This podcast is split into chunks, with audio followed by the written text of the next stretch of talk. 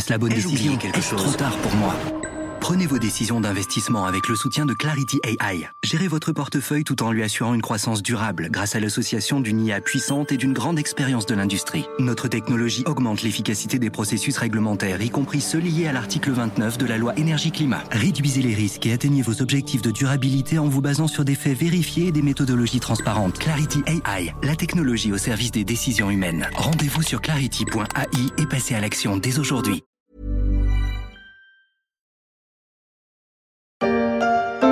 En ces temps d'épidémie de coronavirus, le surf sur le réseau Twitter est un étrange mélange de sourire, de tristesse et il faut l'avouer d'énervement tant certains confinent à la bêtise. Globalement, le hashtag Coronavirus Challenge le dispute aux photos des équipes de santé. Hashtag Restez chez vous. Il est extrêmement important aujourd'hui que chacun et chacune reste chez soi pour éviter la propagation de l'épidémie. C'est l'équipe des urgences d'un des centres hospitaliers d'Île-de-France. On est là pour vous prévenir que l'heure est grave. Il serait intelligent de respecter vraiment les règles d'hygiène qu'on vous a énoncées, ainsi que de rester chez vous. Reste chez toi. Reste, chez toi. Reste chez toi. C'est compris? Le mot d'ordre est clair. Restez chez vous. C'est clair, mais ce qui m'a le plus marqué le jour de la préparation de ce podcast, c'est cette dépêche de l'AFP. La pandémie Covid-19 a tué 8092 personnes dans le monde selon un comptage réalisé par l'AFP à partir de données officielles. Le nombre de morts en Europe a dépassé le nombre de victimes en Asie. Bref, je vais rester chez moi. Je suis Pierrick Fay, vous écoutez La Story, le podcast d'actualité des échos, et on va se poser la même question que beaucoup se posent. À quand un traitement contre le Covid-19 C'est déjà un premier pas, une première victoire médicale contre le virus. Il y a quelques jours, le Suisse Roche a mis au point un nouveau test standardisé de routine pour le Covid-19. Un tour de force pour un virus apparu au grand jour il y a moins de trois mois. Il va permettre de tester un plus grand nombre de personnes. Mais les malades, leurs proches et on peut le dire tous les autres, attendent surtout la mise au point d'un traitement efficace contre les symptômes occasionnés par ce virus. Et à ce stade, je me dis qu'une petite piqûre de rappel n'est pas forcément inutile. J'ai donc demandé à Catherine Ducruet, journaliste spécialiste de l'industrie pharmaceutique, de rappeler quelques principes. Cette maladie, 9 fois sur 10, elle provoque de la fièvre, de la fatigue, des douleurs musculaires, des maux de tête et 8 fois sur 10 à peu près des symptômes respiratoires, euh, une toux sèche et euh, le nez qui coule. Dans les cas plus graves, ces symptômes respiratoires peuvent s'aggraver avec de l'essoufflement et ce qu'on peut appeler une détresse respiratoire qui peut aller jusqu'à une détresse respiratoire aiguë qui alors suppose euh, une hospitalisation. Mais il y a aussi des formes sans symptômes et dans une proportion qu'on ne connaît pas en fait. Et le problème, c'est que ces formes sans symptômes sont elles aussi contagieuses. Oui, c'est-à-dire quelqu'un qui n'aurait pas de symptômes, qui ne présenterait pas de symptômes de la maladie pourrait effectivement contaminer euh, n'importe qui en fait. Absolument, parce que on ne sait pas si on est contaminé ou pas. Enfin, pas toujours, disons. Et puis, bon, bah, ces symptômes, euh, même quand on en a, ce sont pas des symptômes euh, très spécifiques. C'est-à-dire que quand on a une grippe ou un virus grippal ou le virus syncytial respiratoire qui est un virus qui touche beaucoup les petits enfants, qui cause notamment les bronchiolites, mais qui touche aussi les personnes âgées, ça peut aussi être un virus de ce type ces symptômes sont pas spécifiques, ce qui complique les choses. À la fois des symptômes pas spécifiques et parfois pas de symptômes du tout. Comment est-ce qu'on peut traiter le coronavirus, ces symptômes, sachant qu'il n'y a pas actuellement de traitement spécifique non plus? Bah, C'est un peu comme pour la grippe, c'est-à-dire que qu'est-ce qu'on peut faire? On peut essayer de faire baisser la fièvre et de soulager les douleurs. C'est essentiellement euh, du paracétamol qu'on peut prendre. Bon, sans dépasser la dose, parce que euh, c'est un médicament et donc c'est pas anodin. Donc la dose maximum, elle est de 3 mg par jour pour une personne de 50 kg qu'on peut répartir en trois doses, c'est-à-dire par exemple typiquement pour du doliprane 1000, ça veut dire qu'on peut en prendre 3 dans 24 heures seulement. Et puis bien sûr, il faut boire parce que quand on a de la fièvre, il faut boire. Cette mise en garde du ministre de la Santé, Olivier Véran. Olivier Véran qui s'exprime dans un tweet pour déconseiller la prise d'anti-inflammatoires. Pourquoi est-ce qu'il est déconseillé de prendre certains médicaments à base d'ibuprofène, par exemple? Alors, euh, il semble, je dis bien il semble parce que euh, il y a eu une publication récente tout ça n'est pas encore complètement euh, élucidé. Il semblerait que l'ibuprofène augmente la production d'une enzyme qui joue un rôle dans l'infection par le coronavirus. Donc euh, l'ibuprofène pourrait affaiblir en fait nos défenses immunitaires. Alors c'est un phénomène que les médecins connaissent déjà pour d'autres infections virales ou fongiques ou bactériennes. Donc euh, c'est pas complètement exclu. Et ça expliquerait notamment euh, les cas de plusieurs personnes jeunes qui ont été hospitalisées euh, vraiment dans une situation grave et qui avaient pris de l'ibuprofène. On s'interroge sur le lien. Où en est-on aujourd'hui de la recherche alors d'un médicament qui permettrait là de, de véritablement euh, traiter cette maladie? Il y a différentes pistes actuellement? Oui, alors il y a différentes pistes. Il y a une bonne dizaine de médicaments qui sont actuellement euh, testés, mais ce qu'il faut bien voir, c'est qu'on n'a pas encore de résultats scientifiques étayés. C'est-à-dire que actuellement, on teste les médicaments un petit peu sur un mode compassionnel, c'est-à-dire euh, les gens vont très mal et donc on essaye quelque chose avec quand même un rationnel derrière, c'est-à-dire qu'on ne donne pas n'importe quoi aux gens. L'intérêt déjà de tester des médicaments qui existent, c'est qu'on sait qu'ils ne sont pas toxiques. Donc ça fait gagner du temps. On n'est pas obligé de tout recommencer à zéro en commençant par vérifier que ça fait pas de mal aux gens. Donc ça, c'est une première chose. C'est pour ça qu'on essaye pas mal de médicaments qui ont été développés pour autre chose au départ. Le dernier en date, ça semble être euh, le Lavigand qui est commercialisé par Fujifilm. Voilà, il a été testé euh, sur 120 malades en Chine. C'est un médicament contre la grippe et euh, ça semble avoir aidé ces personnes, mais euh, tout ça n'est pas du tout euh, solide scientifiquement. Le premier résultat vraiment solide qu'on aura, ça devrait être fin avril, avec une étude clinique qui a été menée aux États-Unis avec un médicament de Gilead qui avait initialement été développé pour traiter le virus Ebola, le remdesivir, donc on attend le résultat de cet essai pour fin avril. Le remdesivir, il fait d'ailleurs partie des trois traitements qui vont être euh, testés aussi en Europe dans le cadre d'un grand essai qui s'appelle Discovery, qui va inclure 3000 euh, patients, dont 800 euh, en France. Donc il y a trois traitements qui sont testés dans cet essai. Le remdesivir, le Caletra d'Abvi qui associe lui deux molécules contre le sida. Et puis, il y aura une troisième partie de l'essai qui sera destinée à tester le Caletra en combinaison avec de l'interféron bêta. Voilà, ça ce sont les choses euh, assez solides qu'on a actuellement. On a l'impression que tout ça, ça reste quand même assez empirique, c'est-à-dire qu'on essaye.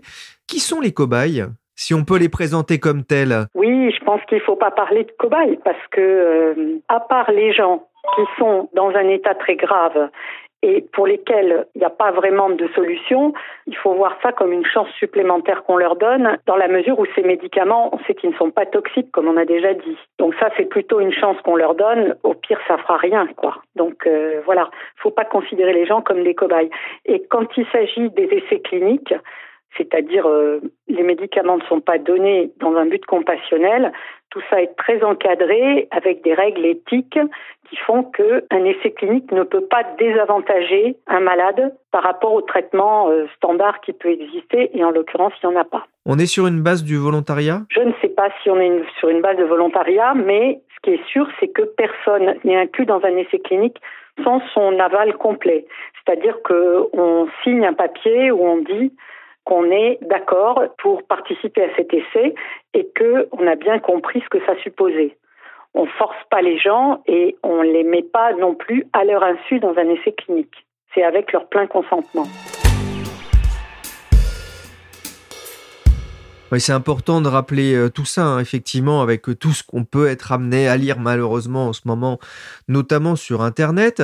Il y a quand même quelque chose de, je trouve, très intéressant dans tout ce que vous nous racontez. Euh, c'est pourquoi est-ce qu'un médicament qui peut soigner d'autres virus comme Ebola ou, on parlait du VIH ou un antipaludique par exemple, pourquoi est-ce qu'ils peuvent agir aussi contre le coronavirus? Alors en fait, il faut voir que ce sont le Covid-19 comme Ebola, comme les autres coronavirus, comme le sida, ce sont des virus qui ont en commun d'être des virus à ARN, c'est-à-dire que leur génome n'est pas porté par de l'ADN comme pour nous, il est porté par de l'ARN qui est une molécule euh, voisine, et ils ont en commun un certain nombre de mécanismes cellulaires par exemple de multiplication ou de dissémination dans le corps. Et donc, ce sont ces mécanismes communs auxquels on va s'adresser avec les médicaments. C'est-à-dire qu'un médicament qui fonctionne, mettons, sur la multiplication du virus Ebola, si le mécanisme est le même pour le Covid-19, ce que je ne sais pas vraiment, mais supposons, eh bien, on va tester sur le Covid-19 un médicament qui agit sur la réplication d'Ebola. C'est pour ça qu'on teste un certain nombre de médicaments qui ont fait leurs preuves sur d'autres virus. Alors on sait euh, qu'il y a l'importance de trouver aussi un vaccin, on aura l'occasion d'en reparler. Euh, Catherine, vous disiez que pour un médicament, on pouvait peut-être espérer avoir quelque chose ben, fin avril. Pour les vaccins, ça paraît un peu plus lointain encore. C'est moins long de chercher un médicament efficace. Pourquoi? Non, alors déjà, pour préciser, on aura fin avril les premiers résultats d'un essai clinique sur un médicament, ça ne veut pas dire qu'il sera immédiatement disponible. Il faut quand même que les autorités de santé vérifient deux, trois trucs. On ne nous donne pas les choses comme ça sans un contrôle. Mais bon, vu la situation actuelle, ça va être une procédure certainement accélérée, euh, aussi bien euh, par les autorités américaines que par les autorités européennes. Pour ce qui est d'un vaccin, ça va pas forcément moins vite. On voit actuellement qu'il y a un vaccin qui a commencé un essai clinique euh, là en début de semaine. C'est un vaccin qui est développé par la société américaine Moderna. Donc, c'est pas tellement que le vaccin c'est plus long. On a besoin des deux. On a besoin et de traitements pour soigner les gens qui sont déjà malades et de vaccins pour protéger ceux qui ne sont pas encore. Donc ce sont deux stratégies qu'il faut mener en parallèle. Et puis je voudrais insister sur une chose qu'on ne souligne pas assez. Il y a aussi la question des tests de dépistage qui est très importante. Jusqu'à présent, on avait des tests qui pouvaient être réalisés que dans les laboratoires hospitaliers ou dans des laboratoires assez sophistiqués qui supposaient l'intervention de personnes compétentes. Là, depuis le début de la semaine aussi, le groupe Suisse Roche, qui a une filiale diagnostique, a annoncé qu'ils avaient mis au point le premier test fiable, rapide et utilisable en routine sur leur machine. Donc ce sont des très grosses machines automatiques qui sont dans les plateformes des grands réseaux de laboratoires de ville. Donc ça veut dire qu'on va pouvoir accélérer considérablement le test des personnes. Parce qu'actuellement, il y a des personnes probablement qui ont la maladie, on a des soupçons, mais on n'a pas les tests pour savoir.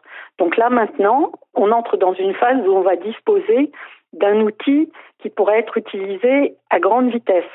Je crois que ça doit multiplier par 10 le débit des tests qu'on va pouvoir faire. Alors évidemment, ces grosses machines ne sont pas dans tous les laboratoires de quartier, mais elles sont sur les plateformes des grandes chaînes de laboratoires, sachant que les laboratoires euh, de biologie de ville se sont beaucoup regroupés depuis euh, les dix dernières années ça, c'est un progrès important. Mais on comprend bien effectivement que c'est une vitesse, une course de vitesse hein, contre la propagation euh, du virus qui est engagée euh, actuellement euh, en France et dans le monde, bien évidemment. Pour revenir sur les médicaments, ça coûte cher de développer un, un nouveau médicament? Ah oui, alors ça, ça coûte cher. Alors là, a priori, on n'est pas en train de développer des médicaments à partir de rien, puisque ce sont des médicaments qui existent. Donc on a déjà la molécule dont on est sûr qu'elle est sûre, on a euh, déjà une formulation, on a déjà une chaîne de production, ce qui est très important. Mais sinon, développer un médicament de A à Z, ça coûte, si le médicament marche de A à Z, si à partir de la petite molécule de départ, on arrive à un médicament, ça coûte plus de 800 millions d'euros. Mais il faut savoir que il y a un taux de déperdition très important à partir des molécules qu'on sélectionne au départ pour développer un médicament on a sur, mettons, 250 molécules qu'on va garder au départ, on va en avoir seulement 20% qu'on va commencer à tester chez l'homme. C'est-à-dire que toutes les autres, quand elles sont testées sur les cellules, sur les animaux, il y a un moment où on s'aperçoit que ça va pas, soit parce qu'elles sont trop toxiques, soit parce qu'elles sont pas efficaces. Et donc, ça veut dire que on a une déperdition considérable. Et donc, le coût moyen, si on tient compte de toutes ces molécules qu'on arrête en cours de route, il est plutôt de 2 milliards de dollars. Donc voilà, développer un médicament, faire un coût moyen de 2 milliards de dollars. Au vu de l'épidémie de Covid-19, est-ce qu'on peut penser qu'à l'avenir, la recherche contre les effets de ces coronavirus, hein, c'est pas le premier, on va rappeler qu'il y avait eu le SRAS en 2002, est-ce que la recherche contre les effets de ces coronavirus sera amplifiée à l'avenir pour se prémunir contre une nouvelle crise? Ben, Il faudrait l'espérer. Après l'épidémie de SRAS et aussi le MERS, dont on a moins parlé, mais qui était aussi un coronavirus qui avait frappé les personnes en pèlerinage à la Mecque, il y a eu une certaine prise de conscience que les coronavirus représentaient une menace d'épidémie.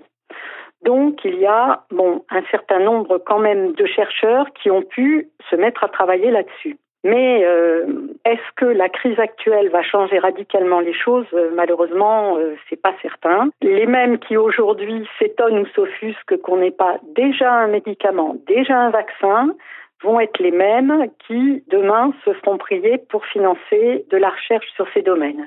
Disons qu'une fois l'urgence passée, une fois la situation dramatique éloignée, Qu'est-ce qu'il restera de tout ça? On ne sait pas trop. Je pense qu'on peut faire un parallèle avec la crise financière de 2008. Est-ce qu'on en a vraiment tiré les leçons? Est-ce qu'on a suffisamment encadré les banques, etc. Beaucoup en doute. Et je pense que malheureusement, ça pourrait être la même chose pour les coronavirus. Merci Catherine Ducruet, journaliste aux échos, spécialiste des questions de santé et de l'industrie pharmaceutique, pour ce point sur la recherche d'un médicament pour traiter les symptômes du coronavirus. J'ai compris qu'il fallait être patient mais que c'était en bonne voie. Je vous donne rendez-vous prochainement pour une émission consacrée à la recherche d'un vaccin et n'oubliez pas, dans la mesure du possible, restez chez vous. Et si même Terminator vous le dit, because there's a curfew now. Okay, no one is allowed out, especially someone that is like 72 years old. After you're 65, you're not allowed at the house anymore in California, so we stay home and we eat here. Bon, Arnold, en revanche, Tézane Whisky et Lulu, eux, ils ont le droit de sortir. La story, le podcast d'actualité des échos, s'est terminé pour aujourd'hui. L'émission a été réalisée par Willy Reste chez toi, Gann. Alors croyez-moi, n'insistez pas. Rentrez chez vous, c'est ce que vous avez de mieux à faire. Chargé de production et d'édition, Michel, on est bien à la maison Varnet. Vous pouvez nous écouter chez vous sur toutes les plateformes de streaming et de téléchargement et bien sûr partager nos émissions sur les réseaux sociaux. Pour l'actualité en temps réel, rendez-vous sur leséchos.fr.